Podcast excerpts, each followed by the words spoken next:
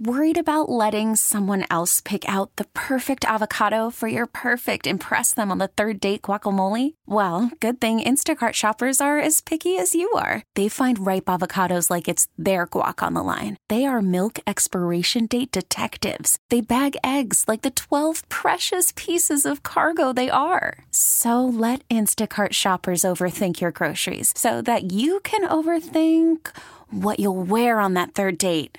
Download the Instacart app to get free delivery on your first three orders while supplies last. Minimum $10 per order, additional term supply. Hey, this is Junkyard Dog Jerome Williams, and you're listening to the Jake Brown Show. You know what time it is. Dog pound.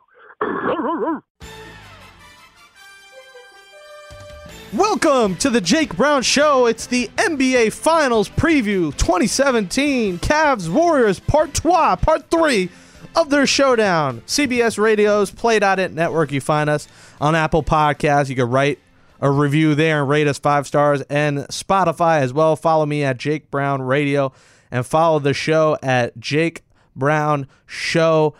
Listen, guys, this is probably going to be the greatest NBA Finals we'll ever see. That is the hope. That is what we're all praying for. Will we get it? We'll see. LeBron, seven straight NBA Finals. The Warriors looking to make up for blowing a 3 to 1 lead last year. The year before, the Warriors won. The year after, the Cavs won. Now, who wins part three? It's like two out of three. This is like a soccer match. It's like a title showdown for the ages. Coming up on the program later on, Cleveland Cavaliers sideline reporter for Fox Sports Ohio, Ohio, friend of the program, Allie Clifton will join us. Oh yeah, baby. And you can follow her at FSO Alley-oop on Twitter. She'll join us from the Bay, the West Coast. We'll talk with her. And tomorrow, joining us on the show is former Nick. You know him as the Junkyard Dog. Jerome Williams will be on the program to talk finals and talk about him being in the big three.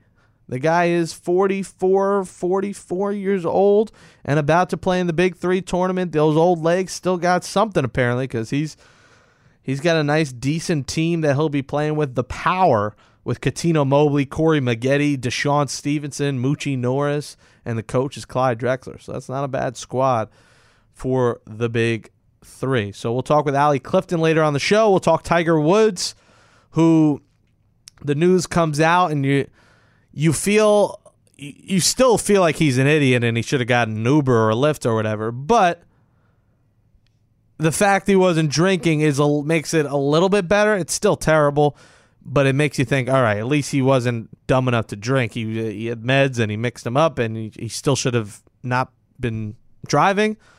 But it is a little bit of a better look than if he was wasted. He did blow on the breathalyzer .00, so he was not drinking anything. Um, we'll talk Tiger. We'll talk about Bryce Harper. Is the Major League Baseball right for giving him four games and giving six to Strickland? Is it good for baseball? We'll answer those questions later on as well. And I'll have a sports update. Forget a Buck date. It's a Jake date. And it's not a first date on the show, which we've done before. It is an actual sports update where we'll talk as well about the Stanley Cup finals. I binge watched Catfish over the weekend, and look at that. Monday happens, and a catfish is on the ice. And apparently, all charges have been dropped for what seemed like it was a redneck from Nashville, is what they're saying, who threw that catfish on the ice in Pittsburgh. How he got it in the building, Lord only knows. Let's talk NBA Finals. The regular season came along, and both teams split their matchup. Christmas, the Cavs won in Cleveland 109 and 108. January in Golden State, the Warriors won 126 to 91. LeBron, Jordan, it's an endless debate. It's what everyone's talking about. It's who's better. Can you compare eras? Six for six for Jordan. LeBron has three. LeBron makes a statement if he could pull this off. My prediction, I'll give it a little bit. But LeBron tells everyone, you know what? I am the GOAT if he can beat this Warriors team. This, in my opinion, is the best team he has ever faced in his NBA career. I don't care that the Warriors went 73 and 9 last season. It doesn't matter to me because they didn't have Kevin Durant on that roster. And that's the matchup the world is watching. LeBron versus KD. Small forward versus small forward. That's it. KD and LeBron. We get to watch that for what I hope will be seven games. This is also the best team, arguably, that LeBron James has played with. Kyrie Irving is at playing at another level as the best scoring point guard in the NBA. J.R. Smith has been a good role player. Kevin Love has emerged as a pivotal part of this Cavaliers playoff run that ended as a 12 and 1 record. Warriors coming at 12 and 0. And then you add the bench pieces and the shooting that LeBron has. Channing Frye, a three point shooter off the bench. Iman Shumpert, who was once known as a pretty lockdown defender on the bench. Kyle Korver, a three point specialist off the bench. A veteran journeyman and Richard Jefferson, who, yes, is still in the league, coming off the bench. And then you just toss in Deron Williams like he's chopped liver. The guy was a former All Star and was everyone was talking about is he as good as Chris Paul? Is he the best point guard in the game? And now he's looked at as like the tenth man on the Cleveland Cavaliers. I mean, that shows you how good this team is. That they picked Deron Williams off the scrap heap, and no one talks about him. I mean, clearly his game has regressed 110 percent. But Kyrie, J.R., LeBron, Love, Thompson, Frye, Shumpert, Korver, Deron Williams, Richard Jefferson. That's a really good one to ten. Listen, we, we know what LeBron had in Miami. We know he had Chris Bosh and Dwyane Wade. But was the rest of that roster that good? You had an older Ray Allen, who was all right, James Jones, um, Joel Anthony. These guys aren't in the same stratosphere as some of LeBron's teammates now. I don't look at those guys he had in Miami as as stacked as what he has now. I just think that the depth is just isn't the same. Rashard Lewis, Chris Andersen, Norris Cole, Mike Miller, Michael Beasley, guys like Juwan Howard played with LeBron then towards the end of his career. Greg Oden, who can stay on the court. Dexter Pittman. I mean, these guys weren't that good. These were decent role players, but outside of the big three, as we called it, not studs.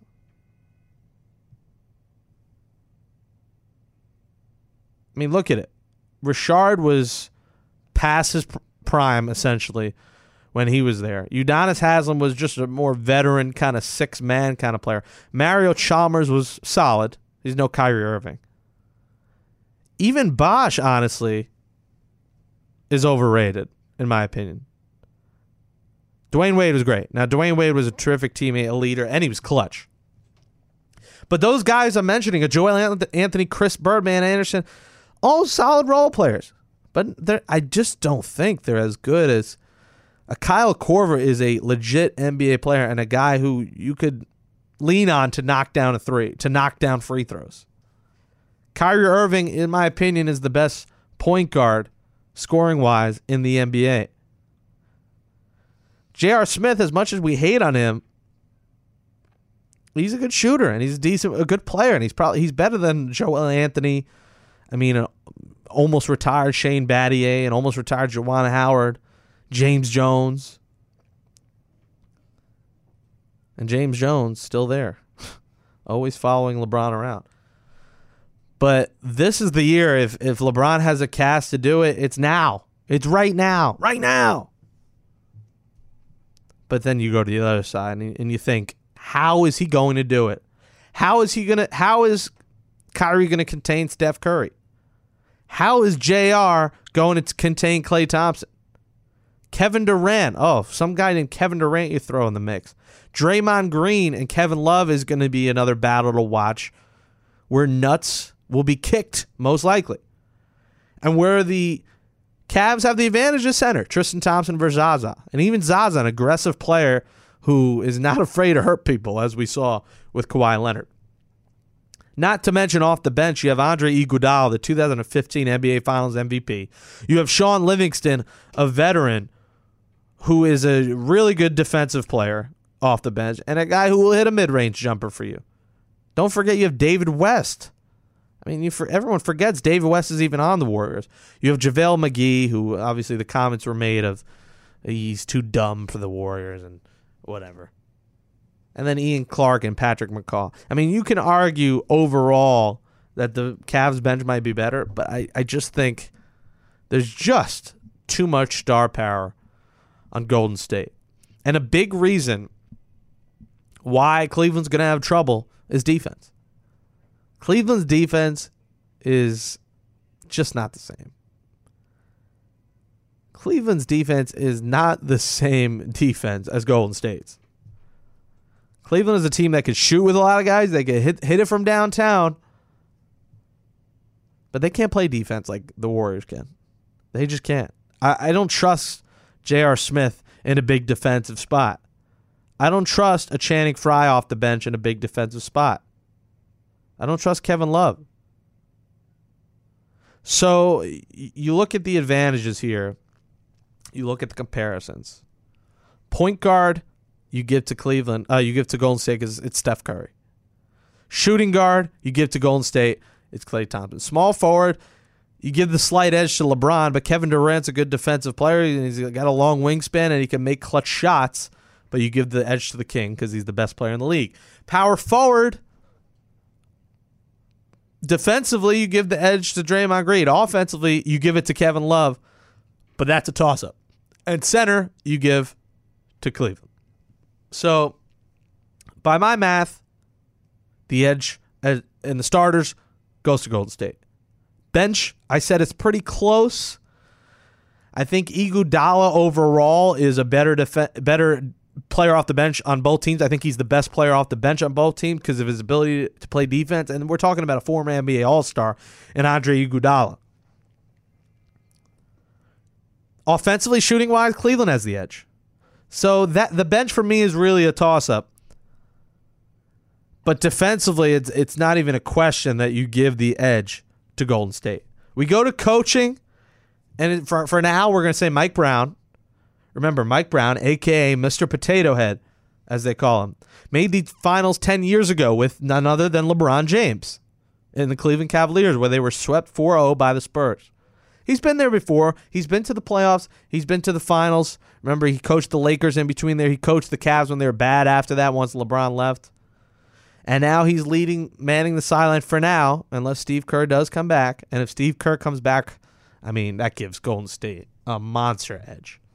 And even still, I think Mike Brown gets an edge over Tyronn Lue because Tyronn Lue's been there once last year, and Mike Brown's been there much more than that. He's been in the finals once, but he's been in the playoffs a multitude of times. And if Steve Kerr, Steve Kerr comes back, the quiet leader of Steve Kerr, the calm, quiet, collected leader in Steve Kerr, that's a toss up too if it's Mike Brown, I say still say Mike Brown. Steve Kerr, I definitely say Steve Kerr. You give the edge coaching wise to Golden State. Starters Golden State, coaching Golden State, bench a toss up. It's pretty clear who I'm picking. And here a lot of people want to say it could be quick. I do think just because of how talented LeBron's team in this year and how much drive he has in him and how much rest he got coming into this finals – in over a week of rest, as it feels like years we're waiting for this to begin. I do think all those reasons calculate to this being a deep series. And we talk about this maybe being a seven game series. I do think it will go seven games. Because both teams have that rest coming in here where everyone's healthy and they're good to go. The questions earlier rose of would KD be healthy? He is now. Everyone's rested. Curry's healthy. Kevin's healthy, LeBron's healthy. All these guys are in full force lockdown mode, ready to play some basketball and ready to play what could be one of the great series we'll ever see. If you don't remember the first time around in 2015, the Warriors won in six games. The Cavs were up two two to one. The Warriors come back and win three in a row. The Warriors' average margin of victory was 12 and a half points. The Cavs two wins only came by 2 and 5. The Warriors four wins, 8 21 13 and 8. So those games weren't tight. 2016 comes around. Back-to-back rematches with the Heat Spurs in 2013 and 2014 and then 2015 2016 with Cavs Warriors. The Warriors were up 2 2 to 0. I mean, while the Cavs won last year, both these series, the Warriors didn't have problems until the Draymond Green suspension. Everything went downhill. The Warriors won 2 0. Cavs won game three. Warriors won game four. It was 3 to 1. Then Draymond Green suspension happens. Cleveland wins game five. Then the Cavs win 6 and 7. But all this came after the Warriors had the largest combined margin of victory in the NBA Finals history in games 1 and 2 at a total of 48 points. So, hey, is that series different if Draymond Green did not get suspended? You better believe it. I'm not going to say that's an excuse, but you better believe it. And guess what? It was the first time since 1978 that a road team won the game seven in the NBA Finals. And it was Cleveland's first championship for the Cavs and their first Cleveland title since the Browns won in 1964. The Warriors win in the regular season this year came by 35 points. The Cavs win by one. I'm trying to give you as many stats possible here to show you that the Cavs were down 3 1 last season and came back without Kevin Durant on the Warriors. H- how are they going to top that?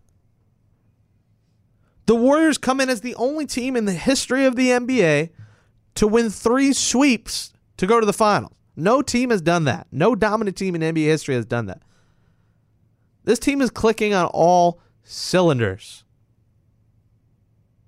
The Golden State Warriors are better than they were last year, despite the 73 and 9 record. My 2017 NBA Finals prediction is that the Golden State Warriors and Cleveland Cavaliers will go deep. It will be a hard fought seven game series. There will be close games.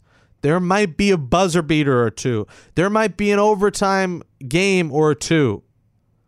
And we're going to look at it as the great finals that we'll ever see. We won't see as many blowouts as we did the prior two years. But when it's all said and done, when the series comes to an end, after what will be Sunday, June 18th in Game 7 at Oracle Arena, Golden State at 8 p.m. Around 11 to 11:30 p.m. on Sunday, June 18th, before you're getting ready for work on Monday the 19th. The Golden State Warriors will have won the NBA Finals in 7 games in a tightly contested contest and Kevin Durant will hold up the NBA Finals MVP trophy. Not only for his offensive ability and his clutch shots that will be seen throughout the series, but because of his defense on LeBron James. And guess who won two years ago the finals MVP? Andre Iguodala, the same guy that covered LeBron James. The same guy that was giving up over 35 points a game to LeBron in that series.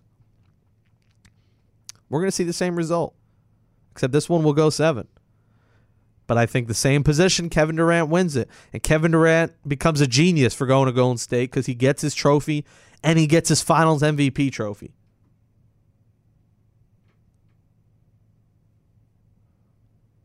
Let's just pray to the NBA gods that these games are closer than some, the last two years. Last year's series was an all time great, but there were a lot of blowouts. There were plenty of blowouts. And let's hope we don't see that again. But I think the Warriors win this one in seven. Kevin Durant wins MVP. I think it's gonna be it's gonna be tight. We're gonna see some classics, and I just can't deny a team that comes in off three sweeps. They're coming in flying off the shelves. And listen, Curry doesn't need to do it all on his own anymore. He's got Durant there to help him out when times are needed. He's got Zaza to make a big defensive play. He's got Draymond Green to get into the head of the other teams. He's got Klay Thompson to hit three balls when they need him. He's got Iguodala to come off the bench and cover LeBron and cover other guys and score when they need him. He's got the veteran leadership in Shaun Livingston and David West. Warriors in seven. And the Golden State Warriors, it's their ninth trip to the finals, third straight. And, and they won it 47 56 75 with Rick Barry 2015 and now they will win again in 2017 if i'm wrong and if lebron wins he's the goat. He wins his fourth nba title and i think even though he doesn't have six he becomes the greatest player in the history of the nba the tallest task ahead is here. Will the king fly high, fly up, or get flown over? Or will he turn down? That is the question.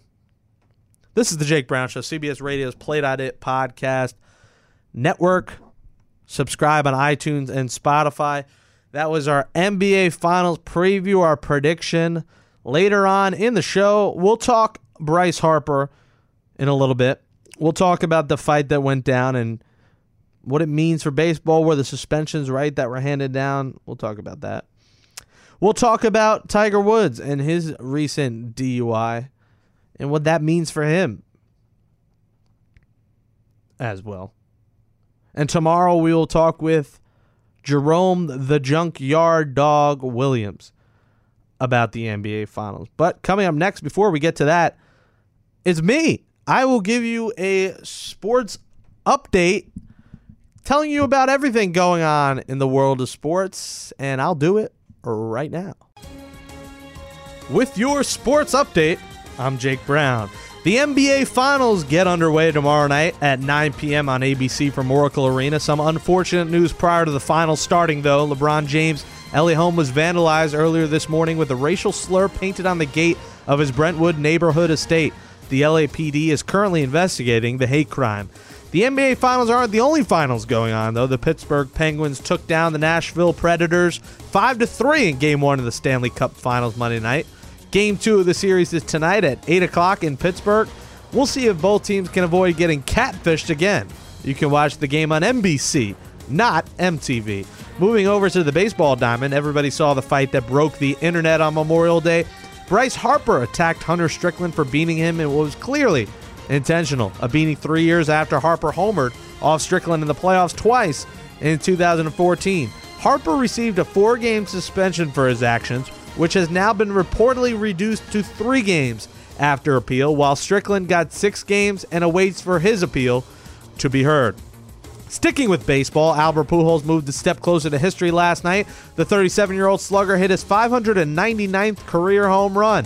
When the machine hits his 600th, He'll become just the ninth player in MLB history to do so. His homer helped the Angels move to a game under 500 with a 9 3 win over the Braves. They'll have to try and win now for six to eight weeks, though, without their star, Mike Trout, who sees himself on the disabled list for the first time in his career. Trout had surgery today to repair the UCL in his left thumb after being injured, sliding hands first into second base during their game against the Marlins Sunday. And finally, what's a day in America without some football news? The NFL Players Association is urging players to be better at saving money for a possible 2021 lockout. The 2011 collective bargaining agreement expires in 2021. The last lockout lasted four months, so start saving, guys. And I'm Jake Brown, and that was your sports update. How about that? A sports update, not from Buck, but from me. And I think I handled it pretty well. There's always changing things, and as that update happened, the uh, re- it was the reduction happened. It went from four to three games.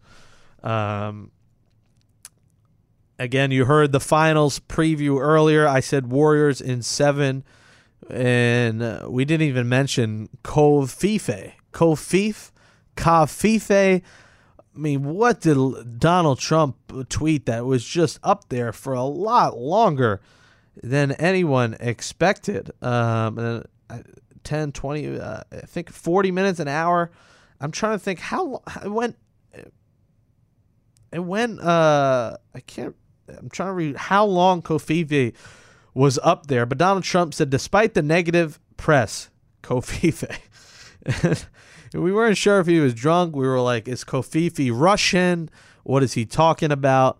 Um, just a hilarious uh, evening on Twitter. I'm trying to sleep and I'm just waiting for the tweet to go down, and it just would not go down. I mean, he kept it up there for longer than it should have been. And uh, Donald Trump, man, it, I don't like to talk politics here, but that's that was just too funny to not talk about. And you could assume what it means because no one knows. It's not a word, but I'm sure it's already on uh, dictionary.com and new meanings are coming up out of it. We talked about the Bryce Harper Hunter Strickland fight.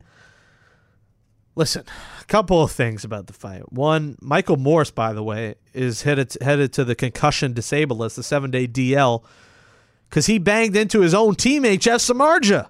They were the first two really that came out into the fight between Hunter Strickland and Bryce Harper, and they hit into each other. And Morse is now headed to the DL. Now it doesn't matter a lot because Michael Morse is hitting 194 on the season and has had limited at bats. Um, signed a minor league deal. Has really been a pinch hitter who has just really done nothing for the Giants. A Giants team that has struggled. One of the only teams in that division who has struggled. The Diamondbacks, Rockies, and Dodgers all playing well and over 500. But that's an aside to a couple of things. One, did Bryce intentionally throw the helmet away or did it slip? Because that's still a mystery to me. I think he intentionally threw the helmet away because he knew if he had that helmet at Strickland, the suspension would be a lot worse because that's dangerous. I mean, I was at the game Jose Offerman for the Long Island Ducks attacked the Bridgeport Bluefish pitcher with a bat and he got arrested. The police were waiting for him outside the stadium. So you imagine if Bryce threw the helmet, it'd be a disaster. But hey, Bryce throwing the helmet. That's nothing compared to a ball coming 96 miles an hour at your hip, at your buttocks. And how salty is Strickland here? Three years later, I mean, you think you'd get over something. It was clearly intentional. Listen, did Bryce need to go out there? No, but I did think a statement needed to be made. And I think we're seeing this a lot in baseball with guys throwing at each other, beating each other. There's a couple angles. I, I personally don't like Bryce Harper. I think he's kind of a what you would another another word you would call for cat, but I I do think it's something that baseball does need, and he's always talking about making baseball fun again. This thing was trending on Twitter. I mean, this was the talk of the town, and we are still talking about it days later. It took a fight, a brawl, for us to be talking about. Now, the punches that were being thrown, it looked like it was an episode of Jerry Springer it looked like two girls were catfighting. I mean, they were not real punches. I mean, McGregor and Mayweather can maybe teach them a couple of things or two about how to throw actual punches. So, so in that sense, it wasn't a great fight, but it got intense. So, I do think this is making baseball fun again. I think Bryce Harper has kind of turned into the face of the league. Him and Mike Trout are like the co faces of Major League Baseball. And I think baseball secretly, Rob Manfred was smiling when this happened. And you look at the other side, the suspensions. It goes from four to three. I don't think these kind of fights should be suspended heavily because look at the attention baseball got out of it. There was no one that was tragically hurt. No one tore their ACL. I mean, Morse became concussed because he banged into his own teammate, and that's just being dumb. I mean, it's six five just going at guys and hitting your own guy. It was just unfortunately it was kind of stupid. My issue with fights is when bullpens clear and guys come out. I understand you got to defend guys, but there's guys that come out from a mile away. The time they get there, it's over, and that's risking injury. You saw one. I saw either it was a minor league game, I think, where a guy threw a baseball at the opposing player from about five feet away. Where that's uh, that's you should get suspended for that. But I think these kind of fights make do make baseball interesting and fun to watch, and I don't think they should be suspended heavily. Three games. It, it's so difficult to judge these with the fact that that's 27 innings. where even if Strickland gets six games, that's two to three innings. A reliever will pitch. I mean, in the Terry Collins case, you'll pitch every day, but anyone else, um, we're talking about every other day. So six six games, and sometimes if it's a, I mean, it depends on the situation and the score. Hunter Strickland in a six game span is probably picks, pitching max three to four innings, where Bryce Harper is being lost on the field for 27 because of his defense. You're losing him for four to five at bats game. You're losing your star there. I say three is fair. I think more than that would have been a little strict. Now, I also don't like Bryce Harper, so me personally, I think he's a great player, but just him as a person, I just he's something that irks me about him. And seeing him punched honestly was kind of fun. But if they had said one game, I would say, you know what, that's fine. You have to suspend him. But I think baseball and Rob Manfred needs to send a message about the game. And the problem is not Bryce Harper throwing a punch. The commissioner still doesn't truly get it. This is a competitive game that we're in. And when a guy throws at you who's salty over homers a couple of years ago, you got to attack.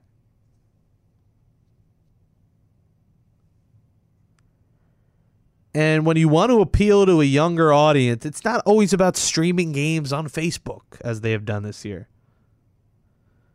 There were children that were like, wow, what happened? Like, who are now going to watch Bryce Harper, going to watch baseball because of what happened with that fight. Now, it's not the best thing that a fight has to make you watch the game. But guys got to defend themselves. These pit, these hitters have no way to defend themselves when a fastball is coming right at them. What are they going to do? That's part of the reason that Buster Posey, I don't blame one bit for him sitting back. He's like, Hunter, really? You're to throw. Why would he get in there? This is Buster Posey, who has been injured with concussions and other injuries. If I'm him, I'm staying back too. Obviously, oh, it's a it's a bitch move by Buster Posey not to get in the fight and defend your pitcher. I don't blame him that much, honestly. The best part of it was Madison Bumgarner, who's hurting on the DL, was in the dugout, and then when everyone came out of the field, he went into the clubhouse. He said, I, I am not getting involved. And he literally went in the clubhouse. He might have went to go watch it, probably had a couple of beers while he was at it. But listen, I think baseball is happy that this happened because the attention they got from it. And it's good for the game to not drop the hammer on a guy like Bryce Harper. For a guy like Manny Machado. These guys have no way to defend themselves. So they have to send a message and say, you know what, I'm going to attack the pitcher. And hopefully that sends the message. Because it's just not necessary. And that was a clear throw. I mean, you could tell when a guy throws it at him. I mean, that couldn't be any more obvious. And that's what leads to injury. So if that's going to lead to injury, I'm going to try and punch this guy in the face and give him a black eye. Because there's a likely, honestly, a more of a chance you get hurt from a ball hitting you than you getting in a fight with a guy. Because you're not just getting a fight with one guy, you're getting a fight with the whole team. And then everyone's going to come defend you. So he couldn't really have seriously hurt Strickland, unless maybe that helmet throw, which was the most ridiculous thing I've ever seen, unless that did hit him in the head, then you're talking all right. A helmet to the head, that that hurts. I mean, that's not pretty. So I think there's a higher probability that Bryce Harper gets hurt from a pitch coming at his head, coming at his elbow, coming somewhere because I mean, if you get hit by a ball, that that hurts. And not even at 90 miles, that's 70 miles an hour. That it's, it stinks. So he didn't have anyone to defend him. Hunter Strickland had the rest of the roster, the bullpen, everyone, the coaches, everyone coming out there to defend him. And I don't think Buster Posey wanted to. And I like that by Buster Posey. Don't defend the guy.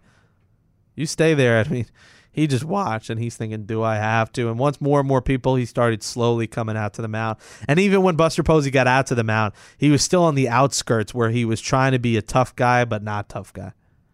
And that's what happens in a lot of these fights. Guys pretend to be tough guys and, hey, I'm going to get in there. And then what happens is Michael Morse hits Jeff Samardzija and they bang each other.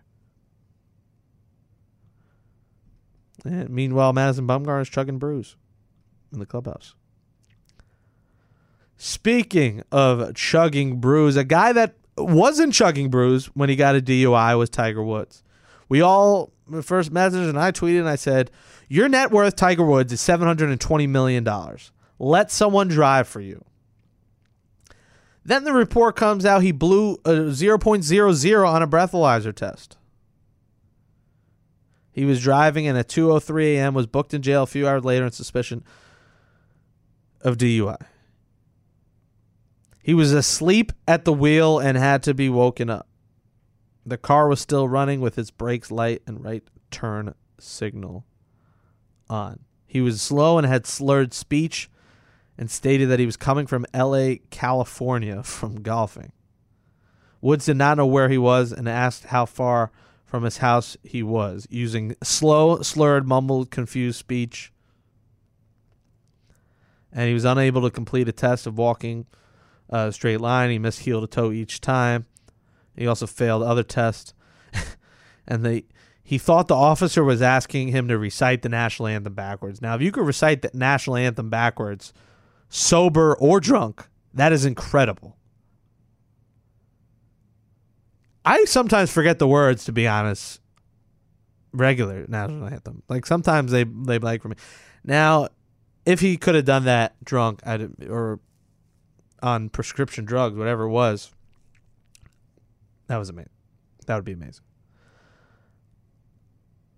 Um, he blew a 0.00 report. Uh, was just sluggish, sleepy. He sent a statement. He cooperated with officers. He explained the side effect: prescription medication and not alcohol. There's a couple of ways to look at this. Even with that explanation, why was he driving? Once the fact that I mean he couldn't function properly. Two buttons, Uber. Two buttons, Lyft. Two buttons, family member. Two buttons, uh, car service. You're Tiger freaking Woods. Your net worth is over $700 million. All you have left for you is your image. Your golf game is done. That should have been done. You should be retired. What you accomplished in your time on the golf course was remarkable. But the what is making you your money now is endorsements and your image. When you get arrested for a DUI, you lose endorsements. You lose your image. Everything goes downhill. And while the fact he wasn't drunk helps him slightly in how we look at him, it's still the fact that he was driving under the influence where he shouldn't be driving. What is he doing that late at night? You wonder where he was and why he's taking the meds and then driving. Does he know the side effects? He, I mean, does he know what happens if you mix them? Or listen, we don't know all the details to this, but this is a new low, low point. And his mugshot, my God, looked like a homeless man. But for real, what what is Sports Center doing? Photoshopping his mugshot and making his hair look more normal. I, I'm very confused that Sports Center did that, and it was one of the oddest things I have ever seen. The mugshot does not need to be photoshopped. What were they doing? I don't know if they've made a, a statement about that, but Sports Center, oh, a bizarre move doing such a thing, photoshopping his mugshot. Listen, Tiger's got enough money. But when your career is left with your image at hand and that gets hit like it just did, you're in, you're in big trouble, buddy. So sorry, Tiger, but that's uncalled for. Call an Uber. Call a car service. You should not be on the road. And it's a it's a poor influence. This was a guy that at one point was the family man, the champion. Now he's the cheater, the DUI, the guy who can't play golf. And you worry about Tiger in his future. It's scary. This is the Jake Brown Show. CBS Radio's Play It It. Subscribe on Apple Podcasts and on Spotify as well. Follow me at Jake Brown Radio. Follow the show at Jake Brown Show. The NBA Finals start tomorrow. I can't wait, man. It's finally, it's finally here, and we finally get to see part three of the law. I mean, it seems like it's been a year since the fucking playoffs were on, and now they're on. It's here, and I can't wait. And we'll see what happens. Again, I think the Warriors are going to win. If LeBron wins, is it shocking? No. But I mean, off the evidence we've seen, I don't know how the war. I even it going seven games might be a stretch. When the Warriors beat them, they beat them, blowouts these last two years, just crushing them. So I think KD and LeBron's gonna be fun to watch. Kyrie and Curry is gonna be great to watch, and hopefully there's no suspensions this time. This time around, hopefully everyone stays on the court. Remember a couple years ago, Kyrie got hurt. LeBron had to do everything himself. This is going to be one interesting finals. The Stanley Cup finals, the Penguins are going to take care of business. I think they win this series in either five or six. They got off to the early lead in game one on Monday. Nashville made it interesting with a catfish on the ice. After I was watching catfish literally all weekend, trying to been going backwards. I only have season one left, and then a couple of the newer ones. But I watched season two, three, four, and five. I'm almost done. Very addicting show. Such a good show. And it makes you wonder about people and how dumb they are and how oblivious. It makes you think as the seasons went on, maybe people did it just to be on the show. And there were a couple of people on there that questionable that you knew they were doing it on purpose. One actually did do it on purpose. So it's a it's a it's a must watch uh, must watch TV. Baseball, the Mets winning a couple in a row here. Um, they will try and win a series finally. Hopefully, sweep one. I'll be there tonight. Um, fireworks night on Saturday. So the Mets, hopefully, they could turn things around as they try to right the ship. Matz and Lugo back in a week. Cespedes back in about seven to ten days. So the reinforcements are on the way. Thanks everybody for listening to this NBA Finals edition of the show. Coming up next on the Jake Brown Show, it is Cavs sideline reporter for Fox Sports Ohio, Allie Clifton will join us. And then tomorrow, Jerome, the Junkyard Dog Williams talks finals, Jordan, LeBron, the big three, what he's up to now, and a whole lot more. Thanks, everybody, for listening. Make sure you, again, subscribe, rate us, review us, follow us, all that jazz. Enjoy the NBA Finals. We'll talk next week. Hopefully, update you on what should be a tight series. Enjoy Allie Clifton and tomorrow JYD. Peace. Welcome to Play It, a new podcast network featuring radio and TV personalities talking business, sports, tech, entertainment, and more. Play it at play.it. Hey, it's Allie Clifton, Cavaliers sideline reporter for Fox Sports Ohio, and you're listening to The Jake Brown Show. And welcome back to The Jake Brown Show, CBS Radio's Play.it iTunes, Spotify. Talking NBA Finals, we talked about Bryce Harper's shenanigans. We talked about Tiger Woods' shenanigans. But now we got to head to the Bay, the West Coast, where Allie Clifton, friend of the program from Fox Sports Ohio, she is the Cleveland Cavaliers sideline reporter. Follow her on Twitter at FSO Alley-oop. Allie Clifton coming from the hotel on the West Coast right now. Allie, uh, how you doing out there? Three straight years in a row. I feel like you're basically a San Francisco Bay Area resident now. it kind of feels like that. All is well. It's certainly a, good thing to still be a part of all the action and what's going on here in uh, almost June. It's exciting. Now, three straight years. I mean, could you basically see the script being written before the season? I mean, most NBA fans, we knew this was going to happen, and it, it played out pretty easily. I mean, three straight sweeps the Warriors' way and almost three straight sweeps the Cavs away, and uh, we got what the doctor ordered. Yeah, you know, I, I think I'd be lying to you if I, I said I didn't expect it and that I didn't hope for it because I did. Uh, and I think along with uh, a lot of people and many people, uh, just the, the level of which these two teams um, over the last several years have uh, raised their, their games and, and their potential to be standing as the last two teams.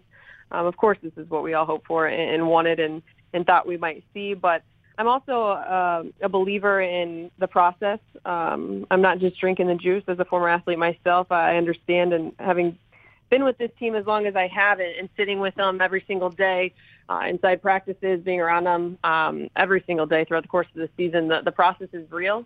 Uh, and I know from a Cavalier standpoint, it's not one that this team takes lightly. So yeah, we expected it, we hoped for it, we wanted it, but at the end of the day, the process was uh, important, and I think this team followed that, and that's why they're in the position that they're in. See, I was not able to book Joel Embiid, but apparently sh- he's on the line right now with us. I didn't realize the process is being trusted here. Yeah, yeah. Uh, uh, you know, I, I think too. Sometimes people we hear it all the time, and and whether or not that phrase is is tossed around too much or or overused, uh, at the end of the day, these athletes know how important it is.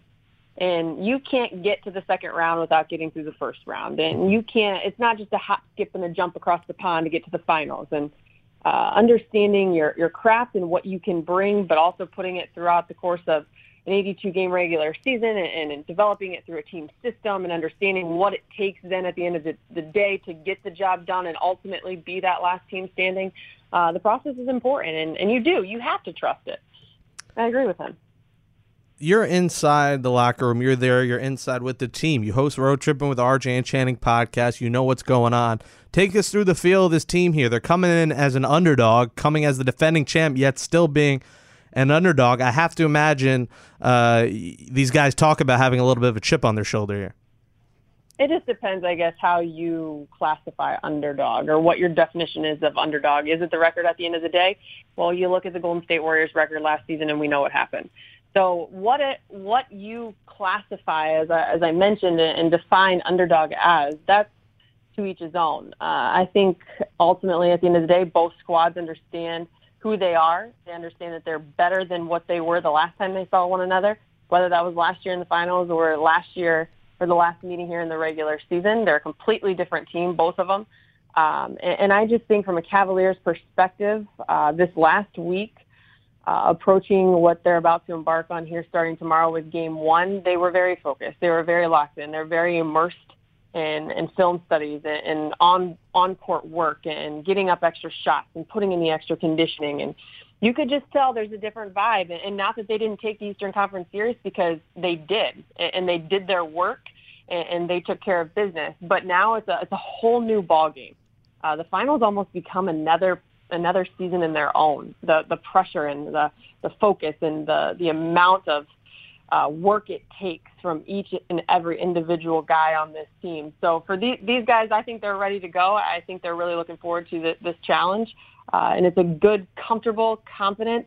Uh, yet very focused and locked in group. Allie Clifton joining the Jake Brown Show. In my opinion, Allie, this is the toughest task that LeBron's ever had to face, despite the Warriors' record last year. Adding Kevin Durant, I looked at this regular season; it's kind of irrelevant for the Warriors with Durant sitting out in injuries and them just not caring about that as much. I look at this as the toughest team LeBron has faced and will ever face. Would you agree with that sentiment?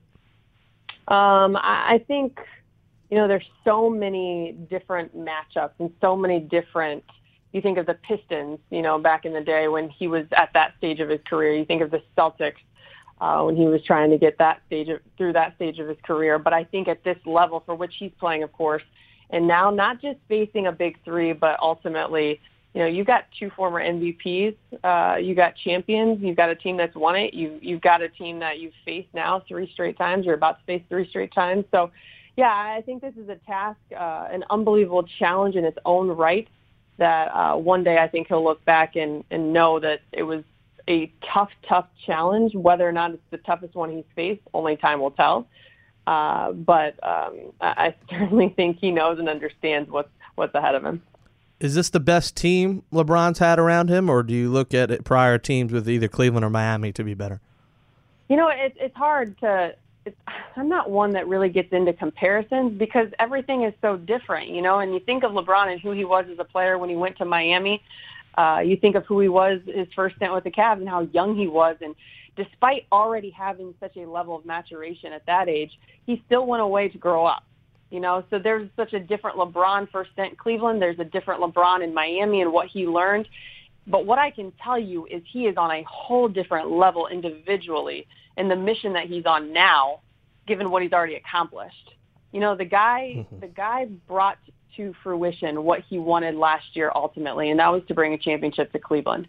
And if he didn't think there was pressure, as he mentioned, there wasn't pressure because he doesn't believe in it last season doing that. Now, not having any pressure at all, quote unquote, um, I, I just think that we're seeing from him, uh, and not necessarily the group around him, but him per se individually, uh, probably the best we've ever seen. And you can look at numbers and, and so forth, but also, you, you know, as you mentioned, the team around him, he gives a lot of credit to the front office and management for, for putting him in this position. Um, but you got to give him credit as well for utilizing and understanding how to use those around him. Have you joined the? I mean, I'm, I'm you're an Ohio native. native you've been covering yep. LeBron um, for a while. Do you look into this whole LeBron versus Jordan argument, or what's your take on the entire thing? I do not. I, mm-hmm. I, I don't. I just don't compare because different eras, different time, different. Mm-hmm. I, I think too. At the end of the day, different positions. I think the game has completely evolved. The game is played so much differently, um, and, and so I don't get involved in it. I think at the end of the day, there's so much respect, and I love this this line from him in Boston. He doesn't chase Michael or MJ for the rings and the trophies and, and the, the stats at the end of the day. He does it for his own personal motivation to be great. And, and the one thing that LeBron has done so well is not only be great on the floor, but also what he's done off the floor. And he's just used Michael as that that bar, that standard uh, of understanding what it takes and understanding what happens when you are that individual. You know, he's not one that's going to sit there and get caught up in all of that comparison talk. He he'll lay it out there. He wore Jordans as a kid. He had posters of Michael Jordan on his wall. He did this, this, and this after Michael Jordan this is the quote unquote ghost that he is chasing, as he mentioned this summer. So to compare the two, I don't think it's fair. But I think at the end of the day, you have to appreciate the greatness of both. And, and now for LeBron, his, his desire and his motivation to chase that greatness. All right. Well, I, I know what it's going to be, but uh, what's your prediction for the series? How long does it go, and uh, who's the MVP? You know, I did it twice yesterday. I do not have a um, I do not have a final outcome. I do not have a team winning it. Of course, as you mentioned, I'm a Ohio girl born and raised. Yes, I would love to see Cleveland get it done uh, and bring a championship back to the city. However, I'm a believer in competition, and I love competition. I love consistency, and I love what we're about to witness.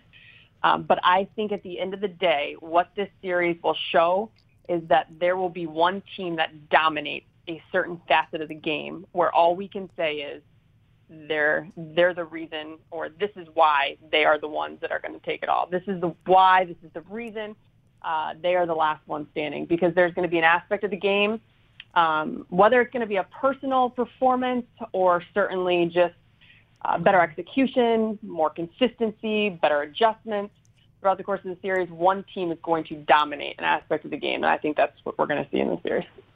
Fair enough. Um, do, do don't you feel like you're like Emma Stone in La La Land? Three straight years. I mean, your hometown team is in the finals. I mean, don't you? And you're recovering them. I mean, you should be singing in the streets right now.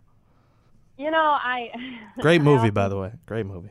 I haven't seen it. Oh, you got it. Um, I know. I haven't seen it yet, but um, I do. I, I often take time to my parents do a good job of reminding me to not get kind of caught up and lost in the sauce, so to speak, uh, and just appreciating and understanding the moment and um, what opportunity that I have, not only to cover such an awesome game and, and to cover such an and be a part of such an awesome experience, but the fact that I am born and raised in Ohio, and it doesn't happen often for many people, and um, so yeah, I, I am kind of as much as I don't want to say, I do get lost in the sauce a lot. Uh, but it's because I just want to appreciate and embrace the the opportunity that I have. You're right. Yep. You'll have some free time now, so I want you to see the movie and just picture yourself as Emma Stone, um, and put yourself in her that. shoes. Um, do you do you RJ and Channing have like a cool like group chat that goes on via text or anything? We do actually. Um, it's actually Rafa Channing, Richard, and I because I don't know if a lot of people understand how much work does go into the podcast that we put out. Mm-hmm. Um, I know it seems like a lot of fun and games, but there is a lot of work that goes into it. There's a lot of organizing and coordinating and um, understanding guys their moods and what they need because at the end of the day, these two guys they have business to take care of on the hardwood. So, for example, yesterday, you know, we took off and I had I carry the headsets around and Rafa has the other equipment and um, so when we got on the plane, it was yeah, we're gonna we're gonna record. When we get off the plane, it's now what time do you guys want to record? What's your schedule like, and, and so forth. And then there are different funny memes that that are tossed around and different jokes that are to be had. But that's just who we are. It's lighthearted, it's fun, and I think it's what makes our podcast so successful um, and enter- entertaining. I guess at the end of the day. Um, but yeah, of course, we're always communicating, and if we weren't, it wouldn't be what it is. I can tell you that. Yeah, you don't need to tell me how much work goes in a podcast. I mean, I've been doing this yeah. three, four years. It's it's a lot though. Just booking guests, booking studio times, like making times work for guests. po- posting on social media, scheduling, scheduling the show, meta- metadata for the show. I mean, it's it's an endless world of podcasting. So you know. It is, but I think it's it's starting to become a new wave of something special and unique, um, and so it's been fun. We enjoy it. Allie Clifton Cavs, reporter for Fox Sports Ohio, host of Road Tripping with RJ and Channing. Now, what is left now at Allie C's Closet on Instagram? Uh, what's going on there? yeah, you know, I, I fell into what is probably a bad habit, but it is what it is. Um, I only, for those who don't know, um, I only wear clothes on air once. So um, I, I purchase clothes from Banana Republic, um, and those are those guys at Banana take care of me. Um, and so it's great quality, great clothing, but yet I only wear it once. So it's how do I get the best use for for um, the product, but also you know the you know get the most bang for my buck, I guess. So I created a closet. It's called Allie C's Closet. You can follow me on Instagram, but it's also um, you can't buy off Instagram. There's a link in the bio on Instagram that sends you to Poshmark, uh, which is where all my clothes are posted. Um, everything's been worn once, maybe twice if it's a skirt or pants. Um, and yeah, it, it's just kind of a way, I guess, to give back and not, not necessarily give back, but I think just can continue on what I what I started, I guess. Sle- Um, sleeveless ruffle dresses, salmon crossover, pencil skirt. Anything, Um, anything. and And, I actually have a new load that just went out of my closet. I had seven stacks of clothes that just went out, seven piles of clothes that just went out to um, the the girl Dana Dana Vinci that helped me um, and who was basically running my site. Uh, she just picked up a new whole load. So be checking, be looking for that. Keep your eyes open. Yeah, and these, these are like Marshalls and TJ Maxx prices, so you can't go wrong. I mean, I'm personally have no use for any of this, um, but any females listening, Girlfriend, a sister, a mom, Yeah. a gift. yeah, I guess I, well, I have no sister. I don't know what my mom would do, but hey, down down the road, I'll get it for a girlfriend down the road. Allie Clifton, Fox Sports Ohio Cavalier silent reporter. Follow her on Twitter, Instagram, and check out Allie C's Closet. Allie, enjoy the finals. I think it's going to be the greatest one we'll ever see. Hopefully, it plays out that way, and uh, make sure you see La La Land too. I will do that. Jake, thanks for your time as always. Okay, picture this. It's Friday afternoon when a thought hits you. I can spend another weekend doing the same old whatever, or I can hop into my all new Hyundai Santa Fe and hit the road. With available HTRAC, all wheel drive, and three row seating, my whole family can head deep into the wild. Conquer the weekend in the all new Hyundai Santa Fe. Visit HyundaiUSA.com or call 562-314-4603 for more details. Hyundai, there's joy in every journey.